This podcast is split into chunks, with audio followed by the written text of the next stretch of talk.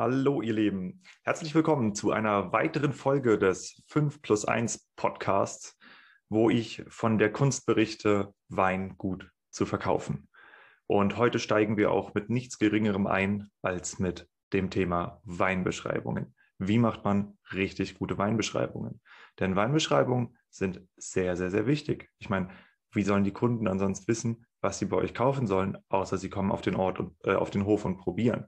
Ja, in Zeiten von Lockdown, in Zeiten von E-Commerce ist das aber immer, immer seltener. Ähm, das kriegt ihr ja auch selber mit. Ja, außer ihr habt jetzt gerade das große Glück, dass ihr irgendwo in der übelst krassen Touristenregion sitzt mit eurem Weingut. Dann habt ihr natürlich eher das andere Problem. Ähm, genau, aber vom Prinzip ist es so, eine Weinbeschreibung ist das A und O. Ja, das ist für Händler wichtig, das ist für alle Arten von Wiederverkäufern wichtig auf Online-Marktplätzen. Ja, ansonsten habt ihr einfach so einen generischen Text dort stehen, ähm, irgend so ein typisches Zeug über Riesling mit Zitronennote, spritzig, was auch immer. Ja, und ähm, das bringt einfach gar nichts. So, jetzt muss ich mal hier die Nebensounds deaktivieren. Genau, das ist, äh, das ist dermaßen uninspiriert, ja, dass das ähm, euren Wein, so gut er sein kann, einfach ähm, in ein falsches Licht stellt, ja, nämlich in ein ziemlich schlechtes. Genau, und ich habe da einen wunderbaren Artikel drüber geschrieben, am Beispiel des Weinguts äh, von der Frau, ich glaube, sie ist so Dr. Eva Vollmer. Wir kennen uns persönlich noch nicht. Hallo Eva, ich bin Diego. Ähm, ich hoffe, das ist okay für dich, dass ich deine Texte mal auseinandernehme, aber ich war sehr beeindruckt von dem, was ich da gesehen habe und dachte, ähm, da sind ein paar Lektionen versteckt, die wir doch als äh, Winzer insgesamt alle brauchen und kennen sollten. Deshalb keine langen Worte mehr verlieren und rein in den Text.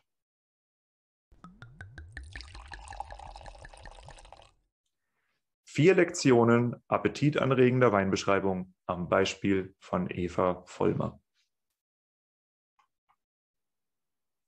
Es gibt Weinbeschreibungen, die zergehen im Geist wie Wein auf der Zunge. Heute wollen wir ein herausragendes Beispiel dafür unter die Lupe nehmen. Eva Vollmers Weine. Sollte euch das typische Geblubber von äh, spitzen Zitrusnoten am Gaumen mit nussigem Schmelz im Abgang ebenso langweilen wie mich, dann schnallt euch gut an. Euch erwartet nichts Geringeres als eine verdammte Offenbarung. Das Geblubber, das ist nämlich eins, eine technische Beschreibung des Weins. Und würde man derart zum Beispiel über einen äh, Ferrari sprechen, dann klänge das irgendwie so. Ja? Der Motor dreht sich im Ruhezustand mit 600 Umdrehungen und versucht ein, äh, eine, Versuch, verursacht einen erwartbaren Geräuschpegel von äh, 67 Dezibel. Ja? So kann man Wein beschreiben, wie viel Säure er hat, wie viel Alkohol er hat. Ja? Aber so versucht ihr Wein zu verkaufen? Das ist ja zum Heulen. Eine Weinbeschreibung sollte niemals den Nachgeschmack einer durchgelangweilten Bildbeschreibung aus der fünften Klasse hinterlassen. Das machen die meisten aber. Eine Weinbeschreibung sollte selbst zum Bild werden. Eva Vollmers Texte sind keine Beschreibungen, sie sind Kunst. So geht Weinbeschreibung. Aber lest selbst. Weißburgunder trocken. Da steht auf der Flasche der rechte Nasenflügel gibt das Aromenpaket postwendend an die gierige Zunge weiter. Oder äh, in der Beschreibung zu dem Wein. Verbraucherwarnung kann wahnsinnig leckere Spuren von Birne, Apfel und Glück enthalten. Spurlos verschwunden ist lediglich die Langeweile. Oder weiter steht als dem Wein. Grund zum Öffnen, den Abend retten. Oder nehmen wir den Spätburgunder Weißgekeltert. Da steht auf der Flasche Stell dir vor, wie eine Erdbeere im Zitronenkostüm erst in, Klammer auf, oder auf, Klammer zu, deiner Nase herumtanzt und dann eine Party auf deiner, um dann eine Party auf deiner Zunge zu schmeißen. Und in der Beschreibung, dann sprach der Erdbeer zur Pampelmuse, willst du meine Frau werden? Und sie schmeckten glücklich und zufrieden bis an den Flaschenboden. Und noch bevor Sie sich Gedanken machen können, ob der Erdbeer wirklich männlich ist oder ob es sich nicht doch um eine gleichgeschlechtliche Genussvermählung handelt, ist auch schon Ihr zweites Glas gefüllt. Oder Spätburgunder Barrique 2015. Was steht auf der Flasche? Ein waschechter Cowboy, der Damenherzen erobernd durch die Lande zieht. Außen bartstoppelig rau und innen lammfromm. Und in der Beschreibung Burgunderknicke. Sei höflich zur Zartbitter und klopfe an die Zigarrenkiste. Lass der Pflaume den Vortritt und huste mit vorgehaltener Kirsche. Oder roter Riesling. Da steht auf der Flasche Urgroßriesling. Erster Schock, der ist ja weiß. Zweiter Schreck, der kann ja weich. Dritter Schwenk, ich bin soweit. Viertens, urgroßartig.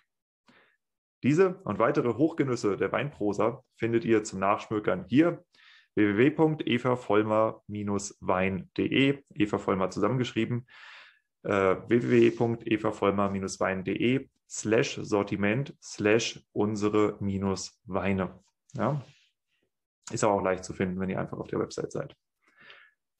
Welche Prinzipien können wir ableiten? Eine Erdbeere, die auf deiner Nase herumtanzt, um dann Party auf deiner Zunge zu feiern? Im Ernst? Offenbar. Ebenso wie den Abend retten und der Nasenflügel gibt das Aromenpaket an die gierige Zunge weiter. Lektion 1. Sie beschreibt weniger den Wein, sondern das Erlebnis damit.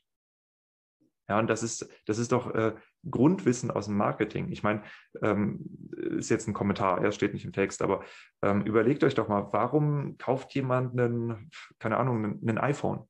Ja, ähm, die wenigsten Leute, außer es sind jetzt echt harte Nerds, kaufen das iPhone, weil da ein bestimmter Prozessor drin ist. Ja, oder weil die äh, die verarbeiten, verarbeiteten SD-Speicher super geil finden, die im iPhone sind. Ja, aber äh, genau das ist es, wenn ihr anfangt äh, mit den, den Säurewerten und was weiß ich, Analysewerten und allem möglichen Kram euren Wein zu verkaufen. Dann probiert ihr genau das zu machen. Wenn ich ein iPhone habe, dann kann ich das auf den Tisch legen und alle anderen Android-User drumherum äh, doof finden, beziehungsweise nicht doof finden, sondern mich besser fühlen. Ja, das sind Faktoren. Ich gehöre zur In-Group der, der Apple-Jünger. Ja, ich sehe aus wie jemand, der sich ein iPhone leisten kann. Das sind die Faktoren, warum ich mir das iPhone kaufe und nicht, weil das Innenleben auf eine bestimmte Art und Weise gut ist, die man als Ingenieur und als Erfinder des iPhones bestimmt äh, super runterbeten kann. Aber das ist nicht das, wie man das verkauft. Und das solltet ihr bei eurem Wein euch auch klar machen. Ja, deshalb beschreibt weniger den Wein, beschreibt das Erlebnis, das man damit hat. Weiter. Was haben eine Erdbeere im Zitronenkostüm, ein waschechter, bartstoppliger, rauer Cowboy und der Urgroßenkel, pardon, meinte natürlich Urgroßriesling des Rieslings gemeinsam? Es sind Kunstfiguren. Es sind Kunstfiguren, die starke Greif-, Riech-, Seh- und vor allem schmeckbare Bilder im Geist hervorrufen. Ja, also wer, wer hat denn nicht bei der Erdbeere im Zitronenkostüm, äh, also ich, ich sehe so eine Art Eis vor mir, ich schmecke Erdbeer-Zitroneneis, ja, ist voll geil. Also ich meine, das ist doch auf den Punkt, was sie sagen will. Was macht sie da? Lektion 2. Sie gibt dem Wein ein alter Ego. Also das heißt, eine, ein, eine, sie, sie erschafft eine Kunstfigur, einen Charakter, ja, und beschreibt den Charakter, dieses alter Ego, ähm, als Platzhalter. Sie beschreibt nicht den eigentlichen Wein, sondern sie beschreibt die Kunstfigur. Ja, das ist ein, das ist ein super Trick, den ihr auch immer anwenden könnt. Weiter. Sprache kann hypnotisieren, wenn sie unerwartet blüht. Sie schmeckten glücklich bis an den Flaschenboden. Gleichgeschlechtliche Genussvermählung. Huste mit vorgehaltener Kirsche. Lektion 3. Sie spielt mit der deutschen Sprache und verzaubert damit die banalsten Sätze. Ja, indem einfach unerwartete Sachen kommen. Und ähm, das macht jeden noch so langsam langweiligen Text, macht es spannend, weil du einfach aufgeschreckt wirst und so, hä, habe ich das gerade ernsthaft gelesen? Habe ich richtig gehört? Und dann guckst du nochmal hin und denkst so, ah, lol, okay, oder äh, liest dir das durch und denkst, ach, das ist aber cool beschrieben, ich weiß, was sie meint, ja, macht zwar, macht zwar keinen Sinn, aber ich verstehe total, was sie sagen will. Ja. Weiter im Kontext. Was macht ein Adjektiv besser? Genau, ein zweites. Bartstoppelig rau sind zwei Adjektive. Das versteht jeder. Ebenso wie wahnsinnig lecker. Ja, auch zwei Adjektive hintereinander. Lektion 4. Sie erzeugt Spannung durch unerwartet lebendige Adjektivpaare. Solche Adjektivpaare wirken durch ihre herrlich widersprüchliche Zusammensetzung Kontraste. Ja, deshalb eben auch unerwartet lebendig. Es ist einfach ein Kontrast. Was könnt ihr für eure Weinbeschreibungen mitnehmen? Eva Vollmers Stil ist unverwechselbar und vor allem ist er unkopierbar. Jeder Versuch wäre erstens schlechter und zweitens vollkommen bruchstückhaft. Gegensätzliche Adjektivpaare entwickeln sich gerade zu meiner neuesten Faszination, wie ich hier beim Schreiben offensichtlich festgestellt habe. Doch Frau Vollmers Prinzipien, die können uns sehr wohl weiterhelfen. Wie wäre es damit? Beschreibt statt dem Wein die Arbeit, die man in ihm riecht und schmeckt. Beschreibt den Duft der Weinberge im Sommer.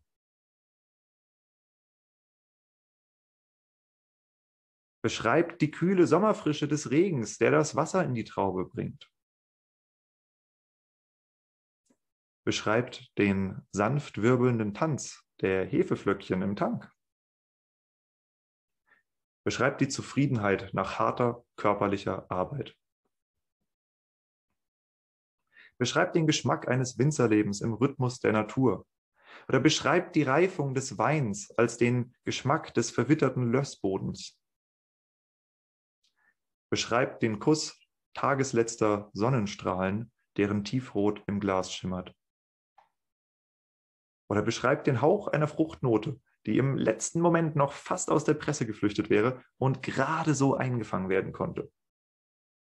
Hey, übrigens, so schwer ist das gar nicht. Ja, wenn man mal in Fahrt kommt, äh, ich habe genau, hm, keine Ahnung, acht Beispiele gebraucht, bis ich finde, dass ich eigentlich ganz, ganz, ganz coole Sachen äh, geschrieben habe. Und äh, das wird euch genauso gehen. Ja, also einfach mal hinsetzen und losschreiben. Man muss ja nicht beim ersten Versuch was super Geiles produzieren. Überhaupt nicht. Und man kann das auch, äh, man kann das als Spiel machen. Ja, nehmt euch abends äh, einen, einen Glas Wein, ja, oder rollt euch eine Tüte oder was auch immer, keine Ahnung, was halt euer Ding ist, ja. Setzt euch hin zu zweit, zu dritt und spielt einfach mal so ein paar so absurd lustige Weinbeschreibungen hin und her und guckt, was dabei rauskommt. Ja, die besten Ideen kommen einem bekanntlich doch eh immer auf dem Klo. Ja. Aber bitte bringt eure Liebe zum Weinberg, zu den Pflanzen, zum Draußensein, zum Handwerk, zur Familientradition, und zum Wein nicht nur in die Flasche, sondern auch auf die Flasche. Und wenn die Liebe nicht da ist, dann sucht euch einen Job in der Finanzindustrie. Da kann man ebenfalls ohne Freude arbeiten, aber deutlich mehr Geld verdienen. So, liebe Hörerinnen und Hörer, liebe Winzerinnen, Winzerer, Winzlinge, das war mein Artikel, ähm, wo ich Eva Vollmers Art äh, der Weinbeschreibung auseinandernehme. Und ähm, wie gesagt, es geht nicht darum, dass ihr sie komplett kopiert. Das wäre das komplett Falsche, was ihr hier jetzt mitgenommen habt, sondern was ich auf den Punkt bringen möchte und was ich eigentlich, ähm, was ich euch verdeutlichen möchte, ist, man muss keine Angst vor der deutschen Sprache haben und man darf mit der deutschen Sprache auch rumspielen. Absolut. Ja, das ist gar kein Problem. Das ist sogar sehr, sehr, sehr cool. Das machen ganz viele Werbetexter ständig und äh, probiert das einfach mal aus. Ja. Das Einzige, was ihr nicht machen solltet, ist irgendwie so schnell, schnell drei, vier äh, so, so Standarddinger zusammenklatschen. Ja, tropische Früchte im Gaumen. So, ja, so what? Das hat jeder andere Wein. Und ähm, was wichtig zu wissen ist, ja, ich glaube nicht, dass äh, Frau Vollmer ein Problem hat, ihrem Kunden darzulegen, warum ihre Weine sich von dem Nachbarn unterscheiden. Ja, aber ganz, ganz viele Winzer, wenn ich die frage, ja, was macht denn dein Weingut besonders, dann kommt äh, nachhaltiger Anbau, äh, ich mache Riesling. Ja, toll, macht dein Nachbar auch. Ja, und ähm, das ist ein Problem. Ja, das ist ein Problem, gerade wenn du online verkaufst. Ja, wenn du vorhast, online zu verkaufen, dann musst du in der Lage sein, deinen Wein zu beschreiben. Und wenn du dich 20 Jahre lang davor gedrückt hast, dann ist das eine ziemliche Scheißidee, die du 20 Jahre lang hattest. Ja, ähm, man muss aber kein geborener, kein geborener Romanautor sein, um solche Dinge zu schreiben. Man muss sich einfach nur mal hinsetzen und anfangen. Und wenn du dir die paar Lektionen ähm, zu Herzen nimmst, ja, also beschreib nicht den Wein, sondern beschreib das Erlebnis, gib dem Wein ein alter Ego, eine Kunstfigur, ja, beschreib den Platzhalter statt den Wein. Ja, mach eine Charakterisierung, äh, spiel ein bisschen mit der deutschen Sprache und erzeug Spannung, indem du kontrastierende, unerwartete Adjektive verwendest. ja, die irgendwie zusammen als Paar stehen. Wenn du das machst, das ist ziemlich einfach, dann wirst du Texte produzieren, die um Längen besser sind als das, was vorher da war, falls überhaupt was da war. Das ist versprochen, das geht sehr schnell und die Wirkung wirst du im Verkauf jederzeit merken. Weil erstens wird darüber gesprochen und zweitens kaufen die Kunden, weil sie Appetit haben. Wenn du mehr solche Texte hören willst oder lesen willst, ja, auch zum Nachlesen habe ich das natürlich alles auf 5 plus 1, dann geh auf meinen Blog 5 plus 1.blog.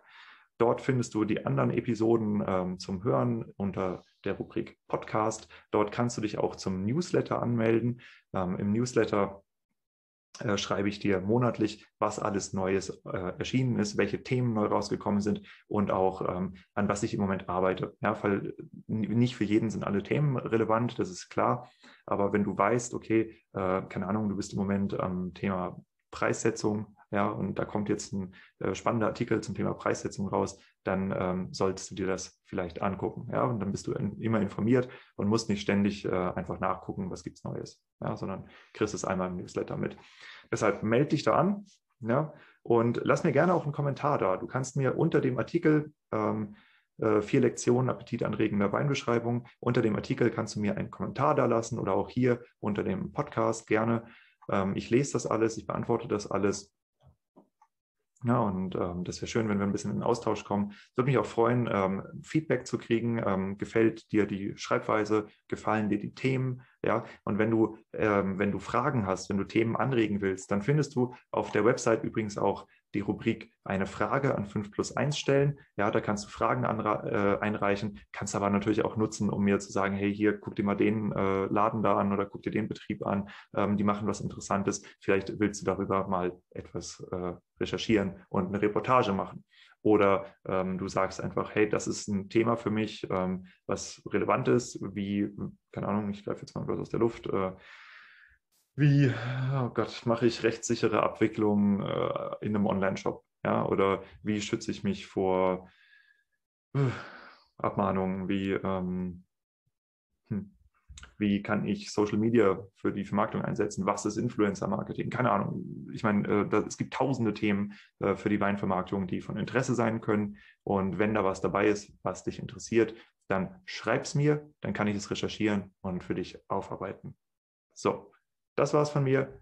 Ich wünsche dir einen schönen weiteren Tag und wir sehen uns und hören uns in der nächsten Folge.